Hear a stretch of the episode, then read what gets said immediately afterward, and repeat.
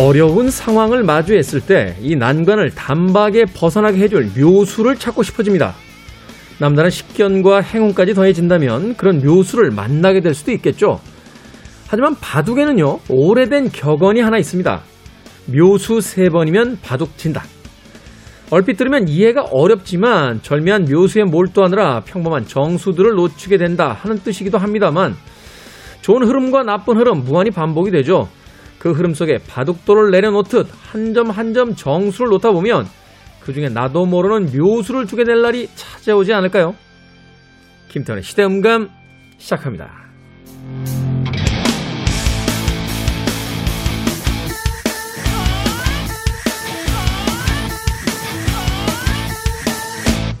그래도 주말은 온다. 시대를 읽는 음악 감상의 시대음감 김태훈입니다.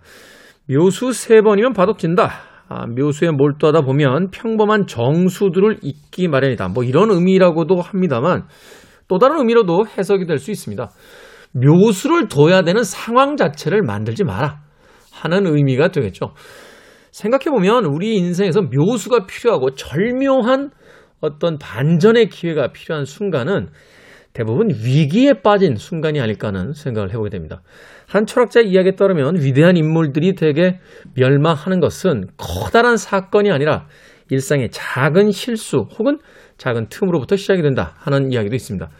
그만큼 우리가 일상을 그저 평화롭게 잘 보낼 수 있더라면 특별한 묘수 없이도 행복한 인생을 충분히 살아갈 수 있지 않을까 하는 생각 해보게 됩니다. 그렇게 생각해보면 우리 인생이 왜 갑자기 위기에 빠지게 될까요? 그것은 아마도 자신의 삶에서 어, 너무 커다란 욕심이라든지 부려서는 안 될 헛된 욕망을 갖게 되는 순간에 삶의 균형이 무너지면서 어, 일상이 흔들리는 그런 순간을 맞이하게 되는 것은 아닌지 한번 생각해 보게 됩니다. 자, 김태훈의 시대 음감, 시대 이슈들 새로운 시선과 음악으로 풀어봅니다. 토요일과 일요일, 일라드에서는 낮 2시 5분, 밤 10시 5분 하루에 두 번 방송되고요. 한민족 방송에서는 낮 1시 10분 방송이 됩니다. 팟캐스트로는 언제 어디서든 함께 하실 수 있습니다. 자, 묘수까진 필요 없겠습니다만 그래도 인생에 가끔 보너스처럼 찾아오는 행운은 기대해 보게 되죠. 음악 듣습니다. 그레킨, Lucky.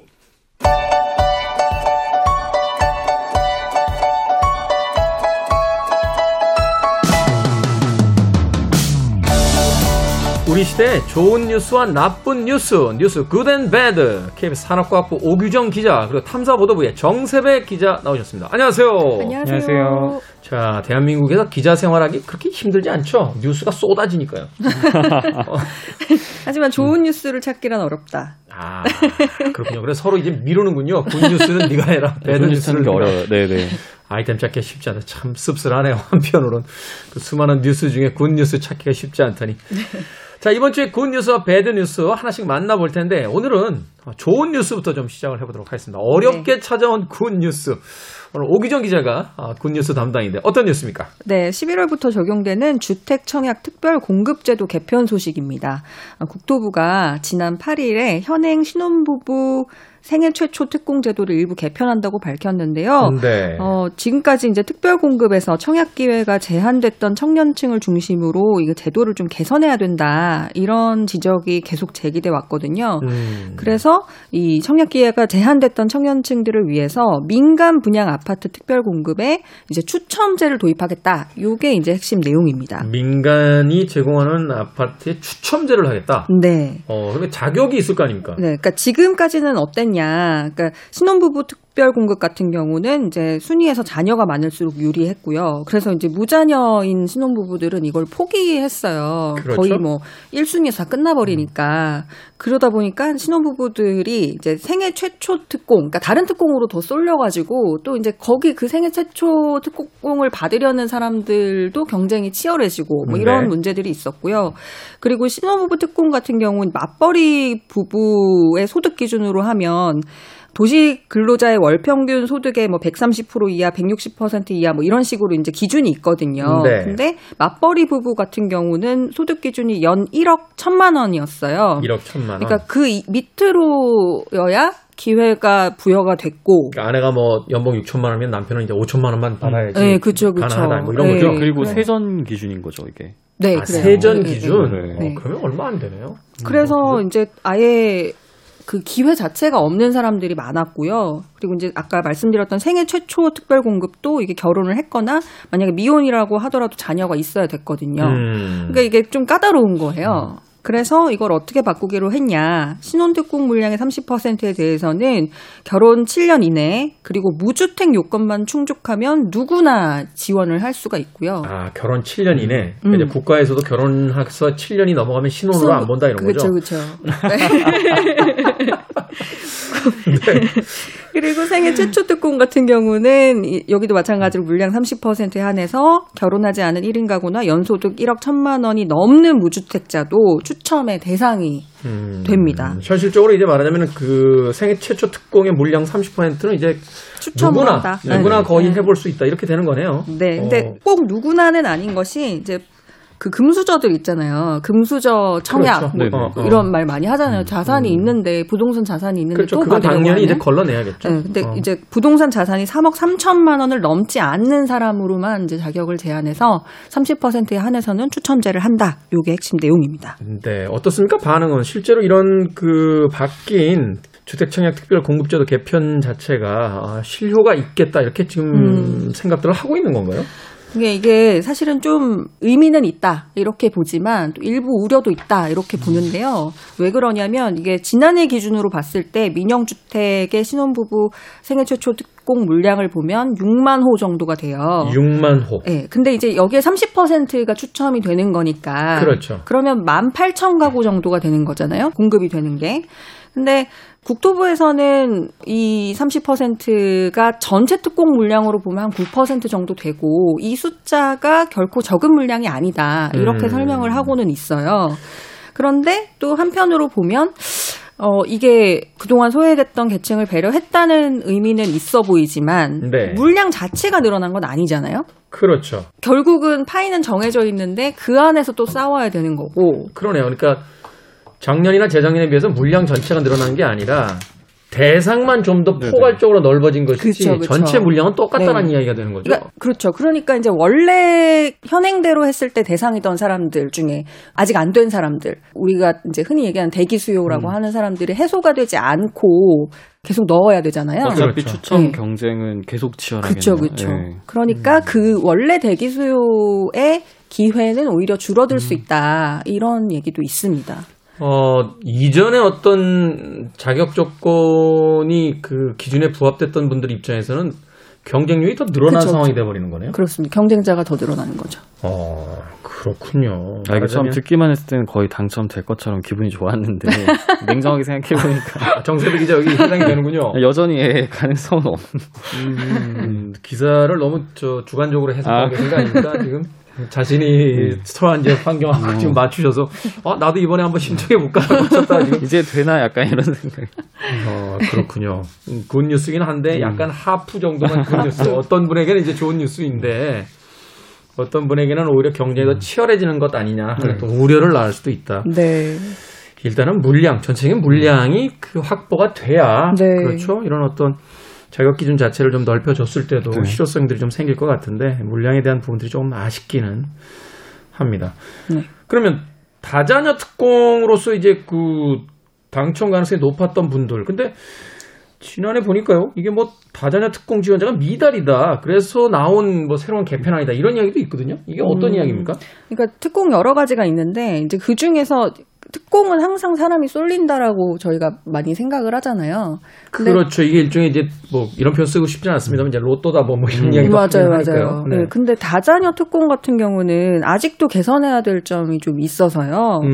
그, 그러니까 2018년 5월부터 지난해까지 다자녀 특공으로 공급된 주택들을 살펴봤더니 한 네 가구 정도가 있다면 그 중에 한 세 가구가 미달이 난 거예요. 네. 그러니까 신청을 많이 안 한다는 얘기죠, 결국은. 왜 그렇죠? 작년에 경기도에 미분양된 그 다자녀 특공 물량을 살펴보면 한 800가구 정도가 되는데 그게 전부 60제곱미터 미만의 소형 주택인 거예요. 아, 이게 20평이 안 되는군요. 네, 그러니까 자녀 셋이 이상이 돼야 다자녀 특공에 지원할 수 있는 자격이 되거든요.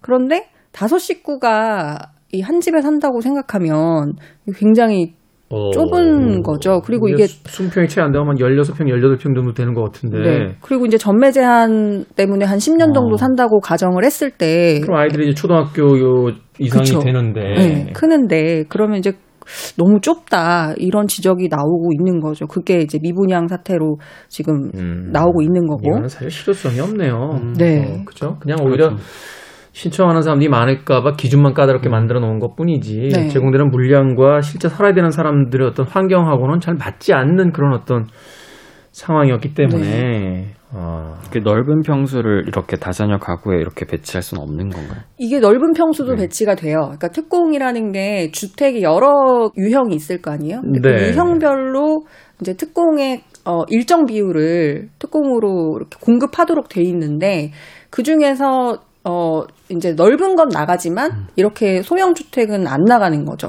그러니까 신청 자체가 안 들어오는 거죠. 그래서 국회에서는 이거를 지금 최저 주거 기준이 1인당 한 4평 정도로 돼 있는데 네. 법을 바꿔 가지고 한 다섯 가구로 치자면 최소 한 30평 이상은 될 수 있도록 음. 해야 된다 이런 얘기가 나오고 있습니다. 집이라는 게 이렇게 원룸이 아니잖아요. 그쵸. 1인당 4평 그렇죠. 기준 네. 잡아봐야 20평 미만이면은 이제 방을 아무리 많이 만들어도 이제 두 개 이상 만들기 쉽지 않은 상황인데 그런 상황에서 다섯 식구가 살아간다. 사실 쉽지 않은 그런 또 공간이지 않나. 좀 현실적으로 뭐 주거기준법 개정을 좀 해야 되지 않나 하는 생각 이 다시 한번 해보게 되는군요. 자, 오기정 기자가 가져온 혼자 살아도 아이 없어도 특공 당첨 가능 Good news 들어봤습니다.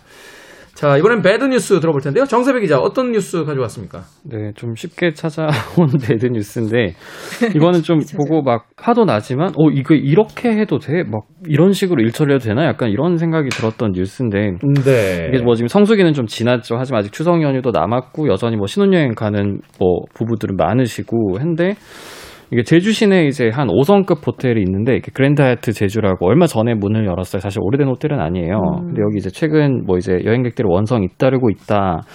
내용을 보니까 이 호텔이 객실을 예약한 고객들한테 이달 초에 그 체크인을 이제 하루나 이틀 정도 앞두고 돌연 이제 예약 취소를 통보를 했다는 거예요. 그 사유를 네. 보니까 이제 오버부킹 쉽게 말하면 이제 이걸 순화하면 초과 예약이라고 하는데 이제 초과 예약이 된 상태에서 이제 예약 취소를 돌연 통보를 한 건데 이게 좀 구체적인 사례를 들어서 좀 설명을 드려야 될 것 같아요. 말하자면 이제 객실이 100개밖에 없다라면 네네. 120그 객실 요구분을 이제 예약을 받아놨는데 받아놓은 거죠. 네. 오버부킹을 했다는 거죠. 네네. 네. 근데 취소가 안 될 것 같으니까 네. 넘쳐나니까 이제 그냥 통보를 한 거군요. 직전에 통보를 한 거죠. 이제 투숙 예정이었던 분들에게. 근데 이제 사실 그럼 이제 그 사후 대책이나 사후 뭐 대처 아니면 뭐 이런 것들이 따라야 하는데 그게 좀 따르지 못했던 사례들인데 이렇게 되면 그 대체 어떤 호텔을 잠글 뭐 경비를 지원하든지 뭐 예비 객실을 뭐 내주든지 뭐 해야 되는 그렇죠. 거 아니에요? 네네. 그게 원래 규정상으로 이제 동급의 숙소를 제공하거나 최소 동급 이상을 제공하거나 그렇지 못할 경우에는 이제 다른 그런 또 동급이나 이상의 숙소를 구해줘야 되는데 그런 대처가 이루어지지 못했어요.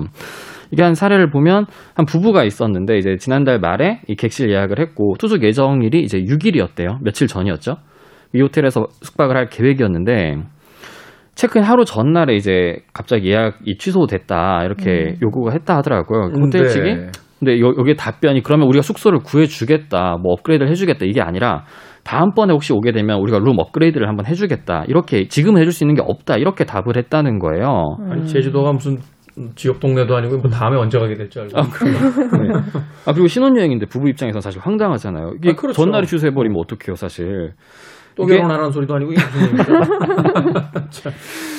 취소 이유가 호텔 측이 된 거는 이제 코로나19 방역 지침에 따른 객실 점유율 초과 쉽게 말하면 이제 객실이 예, 초과 예약이 됐다 이건데 현재 지금 제주도 4단계거든요. 그럼 전체 객실의 3분의 2까지 이제 투숙객을 받을 수 있어요. 제주도가 4단계 된 지가 꽤 되지 꽤 않았습니까? 됐어요. 그러니까 이 어. 부부가 예약을 했을 당시에도 4단계였기 때문에 변화는 없는 없는 거예요. 네. 근데 또 다른 가족 사례도 있는데 이 가족도 이제 추석 연휴 때 자녀와 함께 여행을 계획을 했는데 이제 6일 날 호텔로부터 예약 취소 문자를 받았다고 해요. 호텔 측 해명을 들어보니까 취소 객실이 있을 줄 알았는데 없었다. 쉽게 말하면 취소가 될 줄 알고 초과 예약을 받긴 했는데 실제로 취소가 안 됐다는 거예요. 이거는 그러면 음, 호텔 측이 자신들의 실수를 인정한 거잖아요. 그렇죠. 예. 네. 그러면 제가 계속 누누이 얘기하고 있지만 이 경우엔 호텔 측이 뭐 발빠르게 제주도에 있는 다른 여기 5성급 호텔이거든요. 네. 다른 5성급 호텔의 숙소를 구해주고 혹은 뭐 추가로 이제 뭐 그런 불편에 대한 뭐 바우처를 제공한다든지 이런 것들이 추가로 이루어진다든지 이게 정상적인 대처인데 그런 것들이 지금 이루어지지 못하고 아까 설명드렸듯이 그 다음번에 혹시 오게 되면 룸 업그레이드는 해주겠다 이런 식이 된 거죠. 그 예를 들어서 이런 가족 같은 경우에 당연히 항공, 뭐 렌터 이런 예약을 확정해 둔 상태고 신혼여행 같은 경우에 부부가 당연히 계획을 다 세워놨을 거 아니에요. 그렇죠. 지금 와서 뭐 다른 숙박 시설을 잡는 것도 사실상 불가능하고 다른 여행지로 대체하는 것도 불가능한데 이런 식으로 일방적으로 취소를 하고 뭐 지금으로서 우리가 해줄 수 있는 게 아무것도 없다 이런 답변만 한다면 뭐 고객 입장에서 너무 황당한 사례잖아요. 네네. 아니 여행이라는 게 이제 호텔만 있어서 되는 게 아니잖아요. 가게 네. 되면 이제 항공편 다 예약해야 되고 그다음에 뭐 렌트카 하시는 분들도 있고 네. 이런 상황에서 이렇게 일방적으로 취소 통보를 해놓고서는 그 더 이상의 어떤 그 대책이 없다. 나중에 하면 호텔 업그레이드만 음. 해주겠다. 그때도 그때 상황 가서 봐야죠. 그렇죠. 네네. 그때 가서 또 맞아요. 네, 성수기 때인데 뭐 호텔 업그레이드 해주겠습니까? 이런 상황인데. 고객 입장에서 또 황당한 거는 저희가 이제 보통 소비자니까 이제 호텔 저희가 만약에 저희의 귀책 사유로 예약을 취소하게 되면 저희 수수료를 물거나 뭐 그러잖아요. 위약금을 예. 내죠. 그 네. 기간을 넘겨서 그 취소하게 되면 네네. 뭐 그냥 그 그렇죠, 그렇죠. 뭐 1박에 일박 대한 일박에 대한 것들을 이게 일반적인. 사례잖아요. 예. 네. 근데 이제 만약에 호텔 측이 이렇게 일방적으로 취소했을 경우에 대해서는 이제 호텔 측이 지금 페널티를 책임 안 지나요. 호텔 측이 손해에 대해서는 자기들은 뭐 딱히 짊어지고 싶지 않다. 아니 그게 뭐 저 약관에 없습니까? 이게 사실 일반적인 사례를 한번 들어서 설명을 드려보자면 이게 오버부킹 자체가 문제는 아니지만 말씀드린 계속 말씀드리는 대로 이제 동급 혹은 상위 객실을 제공해야 하고 이게 네. 원칙이라고 뭐 이게 대표적인 이제 호텔 예약 그런 전문 사이트들 있잖아요. 네. 여기에 파트너 지원 약관에 이렇게 공지가 다 돼 있어요. 이런 음. 것들이 여러분들이 이제 호텔로서 해야 되는 이제 기본적인 어떤 그런 매뉴얼이다. 이런 식으로 나와 있고 실제로 이제 여기 어때라는 업체가 있는데 여기 이제 2018년에 안심 예약제라는 걸 도입했는데 이게 뭐냐면 이런 이런 식의 초과 예약이 진행됐을 경우에 일단 이런 호텔 예약 사이트에서 숙소를 제공하고 숙소 측에는 그럼 우리가 페널티를 부과한다 이런 일이 발생하면 요렇게 해버리니까 100일 만에 숙박시설에서 이제 일방적으로 이렇게 예약 취소하는 경우가 50%나 줄어들었대요. 음. 쉽게 말하면 이제 어떻게 이런 강력한 페널티가 좀 가해지게 되면 숙박업소들도 이런 거에도 좀 기민하게 대처를 한다든지 애초에 이렇게 문제가 될 만큼 초과 예약을 받지 않겠죠. 이게 일반적인 사례는 분명 아닌 거죠. 네. 음, 저 진짜 초과해야 그 비행기 오버부킹 네네. 얘기는 들어봤는데 호텔 오버부킹은 사실 저도 처음 알았어요. 아, 네. 네, 호텔도 오버부킹을 한다는 걸 처음 알았어요. 항공사도 왜 오버부킹 돼서 못 가게 되면 네. 그 다른 연장, 연장 되는 기간만큼 네네. 호텔 제공해주고 그렇죠. 찾잖아요. 예, 몇 시간 이상 되면 뭐 이제 대체항공편 플러스 호텔을 제공하고 막 그러잖아요. 그리고 네. 예약하는 사람들이 그 노쇼가 됐을 경우에는 위약금도 물어야 되고 네네. 그런데 호텔 측은 책임을 안 지겠다면 이건 네네. 불공정 거래 아닙니까? 불공정 계약 그렇겠죠. 네. 아닙니까? 오버부킹을 해야만 하는 호텔 측의 입장도 이해는 가지만 만약 그 경우에 이제 고객에게 피해가 발생했을 때 호텔이 거기에 대해서 응당 보상을 하거나 책임져야 되는 부분이 있는데 지금 이 호텔 같은 경우에는 그런 건 전혀 하지 않겠다. 오버부킹이 필요한 이유는 뭐예요? 예를 들어서 말씀드린 대로 이런 취소 사례가 발생을 했을 때 호텔 말하자면- 입장에서는 아. 네. 호텔 입장에서는 이제 한 10% 정도는 이제 예약 취소율이 이제 기본적으로 평균적으로 네네. 나온다 이러면 그걸 상회해서 그쵸, 이제 그쵸. 잡는 거죠. 그래서 자신들의 어떤 수익을 극대화시키는 음. 건데 그 이번에 이 호텔 같은 경우에 초과 예약된 객실이 20개가 좀 넘는다고 해요. 그 호텔 관계자 설명이 방역 당국이 이제 3단계로 낮출 줄 알고 이렇게 좀 예약을 많이 받았는데 4단계가 그대로 가버리니까 직전에 이렇게 취소를 통보할 수밖에 없었다는 거예요. 이것도 좀 황당하죠, 사실. 굉장히 시간을 앞서갔네요. 그렇겠죠. 예. 미리 지레 짐작을 많이 해놓고. 5성급 호텔 아닙니까? 대한민국 대표하는 그 체인 아닙니까? 호텔? 저는 좀 가보고 싶었던 곳이긴 한데 개인적으로. 네, 이건 분명히 짚고 넘어가야 될 문제가 아닌가요? 네. 소비자의 권리에 대한 부분이니까 해명의 문제가 아니라 네. 이건 대책을 마련해 주시거나 대안을 분명히 네. 제시를 하셔야 되는 부분이 아닌가 하는 생각이 듭니다. 모처럼 답답한 마음에 놀러 가시려고 하셨던 분들 지금 뭐 좀 황당한 음, 상황이지 않나 하는 생각이 드는 거죠. 자, 좋은 뉴스와 나쁜 뉴스, 뉴스 Good and Bad, KBS 산업과학 오기정 기자 그리고 탐사보도부의 정새배 기자와 함께 했습니다. 고맙습니다. 감사합니다. 감사합니다.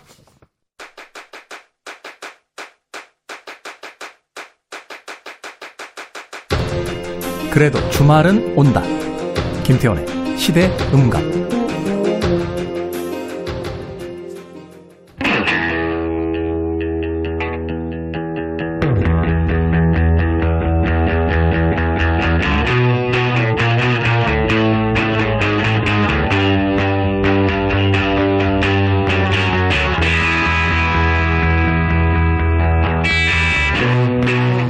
잊고 있던 친구도 잊고 있던 장면도 어떤 음악을 들으면 바로 떠오르는 신기한 현상 누구나 한 번쯤 겪어봤을 겁니다. 타임머신이 실제로 존재하지 않는 한 그 역할을 대신해 줄 것이 바로 음악이 아닐까 싶은데요. 우리 시대의 음악 이야기, 시간을 달리는 음악. 김경진 평론가 나오셨습니다. 안녕하세요. 네, 안녕하세요. 자, 시간을 달리는 음악. 어떤 음악 들을 때 어떤 뭐 시간, 어떤 인물 이런 거 떠오를 때 있잖아요. 그럼요. 어, 네. 대표적으로 어떤 음악 그 저를 그렇게 촉촉하게 쳐다보지 마시고 예, 과거에 어떤 그 썸을 좀 타셨던 분이라든지 뭐 예를. 들면 얼마 전에 그 제가 이제 강의를 하다가 네. 그 80년대 음악 영화들을 가지고 한 적이 있어요. 80년대 음악 영화들. 네. 네. 그래서 대표적인 작품이 이제 딱 Flashdance라든지 뭐 Footloose라든지 뭐 이런 이런 영화들. 근데 80년대 청춘 영화의 어떤 대표적인 상징들이죠. 그렇죠. 그 Flashdance What a Feeling을 듣는데 와 그냥 이렇게 앞에 이 스크린에 어떤 영상이 딱 떠오르는 것 같은 어, 음악만으로 예. 어떤 영상이? 그녀와 함께 했던 아, 지금 그녀는 그 그녀분은 아니시죠? 지금 어딘지 모르죠. 그렇죠. 사실은 그 음악 한 곡이 어느 순간에 부여하는 어떤 그 뭐라고 할까요? 각인 효과라고 해야 될까요? 그렇죠. 지금도 사실 그래서 어떤 음악을 들으면 그 음악의 가사 내용 혹은 그 음악의 전체적인 분위기와는 전혀 상관없이 그 음악을 들었던 그날의 그 순간이 떠올라서 맞아요. 예. 사실은 그 음악과는 전혀 별개의 어떤 기억들을 떠올리게 될 때가 있는데 전 그래서 음악은 딱 사진첩 같다라는 생각을 늘 합니다. 사진첩 같다. 네. 아, 말하자면 그 시간 속의 어떤 한 장면을 강렬하게 그 한 장면으로 이렇게 그렇죠. 예. 영원히 그 새겨놓는 듯한 음, 플레이스 댄스를 들을 때 예, 그녀는 어디에 있을까라고 생각한 김경진 평론가와 이야기를 나눠보도록 하겠습니다. 자, 시간을 달리는 음악 오늘 만나볼 뮤션은 어떤 뮤션입니까? 예, 요즘 꽤 화제가 되고 있는 그리고 아마도 그 올해의 그 재결성 소식 중에서 가장 많은 사람들을 또 열광하게 한 어, 주인공이라고 생각합니다. 네. 아바입니다. 아바. 아바. 네. 야, 아바가 재결성된다고 그래서 사실은 그 이제 중년들의 SNS라고 하는 그 얼굴 북이죠. 얼굴책. 예, 거기서 난리도 아니었습니다. 사실은 그러게요. 예. 다들 막 환호하고 그때 깨달았어요. 어, 이 SNS는 이제 중년들이 많이 쓰는구나. 아바가 재결성됐다. 올해 70대 되지 않았습니까? 그렇죠. 평균 한 70대 중반 나이가 됐으니까. 이야. 그리고 더 놀라웠던 게 그 한 10년쯤 전에 이런 뉴스를 본 적이 있거든요. 어느 그 공연의 이전시에서였나? 아바 측에 제안을 한 거예요. 네. 어, 당신들 재결성해서 투어 한번 돌고 앨범 내고 그러면은 10억 달러 개런티 하겠다. 10억 달러. 10억 달러. 조가 넘는, 1조가 넘는 금액이잖아요. 어마어마하네요. 근데 거절했거든요. 그래서 아바 멤버들은 사실 네. 거절할 만 해요. 돈이 너무 많으신 분들이라. 그렇죠. 뭐 전성기 때 막 섬 사고 이랬잖아요. 그렇죠. 네. 예. 그래서 그때 그 비오른 울바이우스가 했던 얘기가 우리가 굳이 지금 재결성할 이유가 없다. 아무런 음. 그 동기도 없고 어 그럴 이유는 앞으로도 뭐 공연을 하거나 또는 같이 모여서 뭘 할 일은 없을 거다라는 인터뷰를 했었거든요. 네. 근데 이제 그로부터 지금 거의 한 10년 정도 어 지난 이 시점에 9월 초였죠. 9월 2일이었어요. 네. 어, 두 곡의 싱글이 발매가 됩니다. 아, 저 들어봤어요. 네. 근데 그 놀라웠던 게 이게 이제 그 뮤직비디오하고 이제 뭐 제작 그 메이킹 영상하고 같이 이제 유튜브에 공개가 됐는데 어, 모션 캡처로 촬영을 하고 뭐 디지털로 그 얼굴을 만들고 뭐 이런 과정이 나오는 거예요. 음, 네. 거예요. 그래서 어, 이게 뭐지? 그- 그랬더니 뭐 많은 분들 뉴스를 보셔서 아시겠지만 내년에 이제 그 콘서트를 준비를 하고 있고 디지털 준비한다. 아바타를 가지고 콘서트를 하겠다.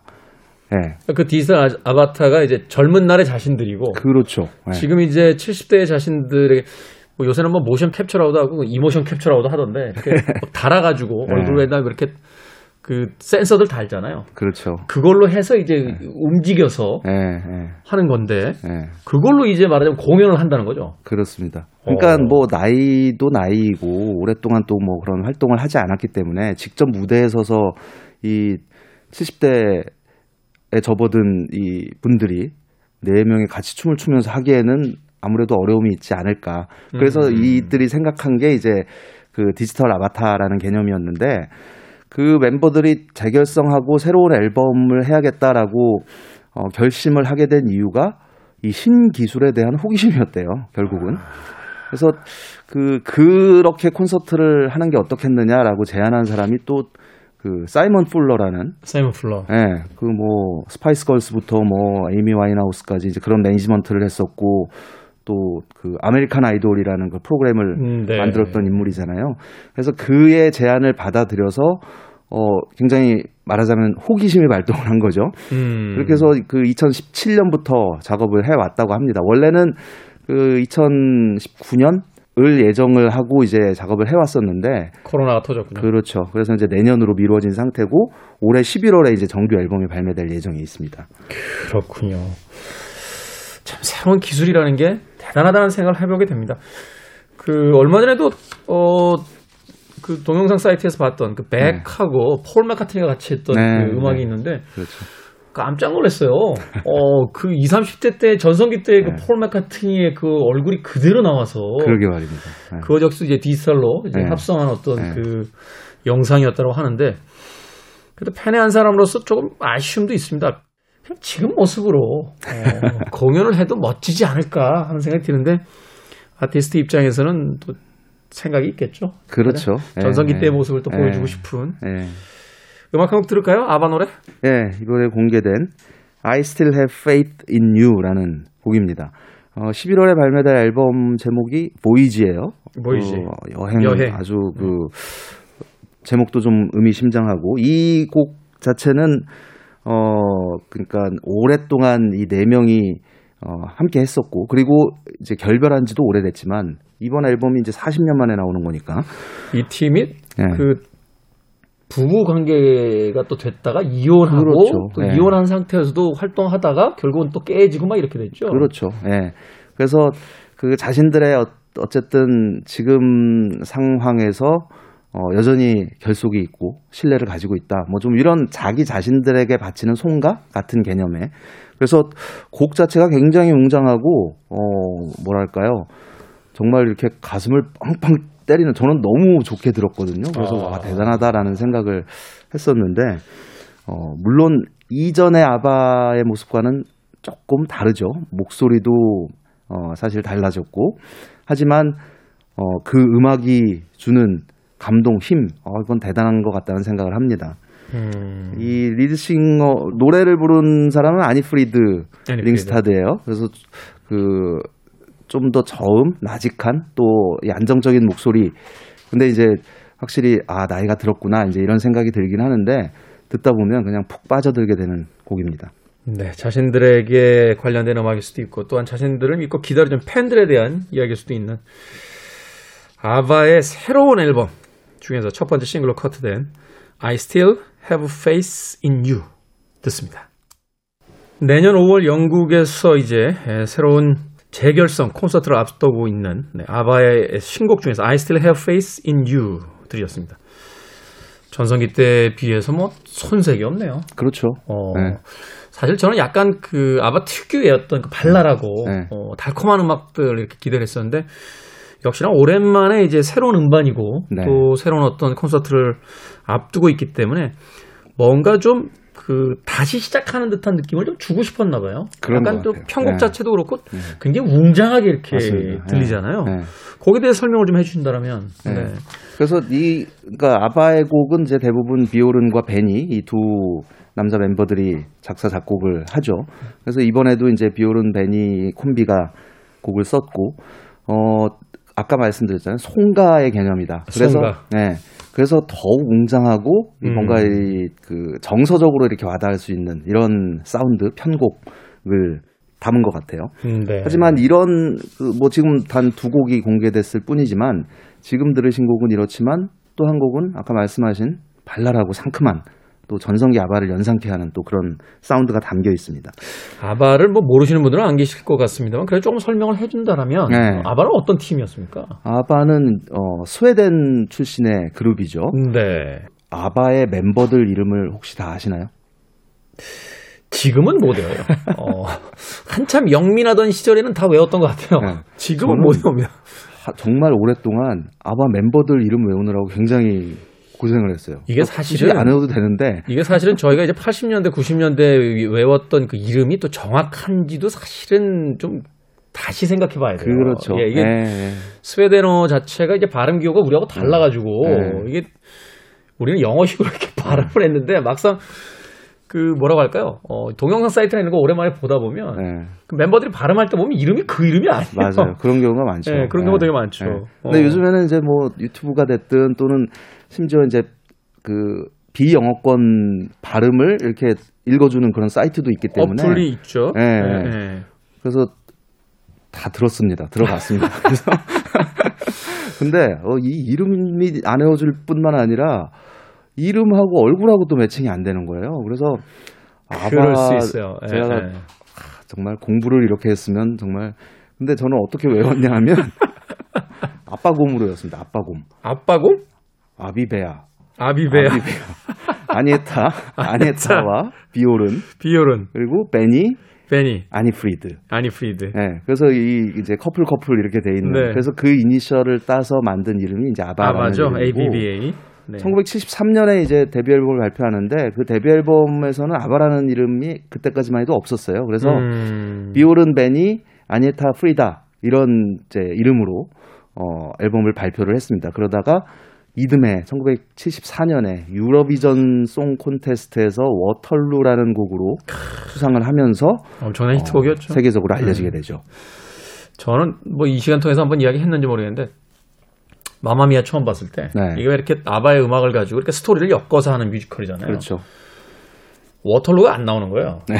그 워털루는 사실은 이게 그리스 배경이니까 네, 네.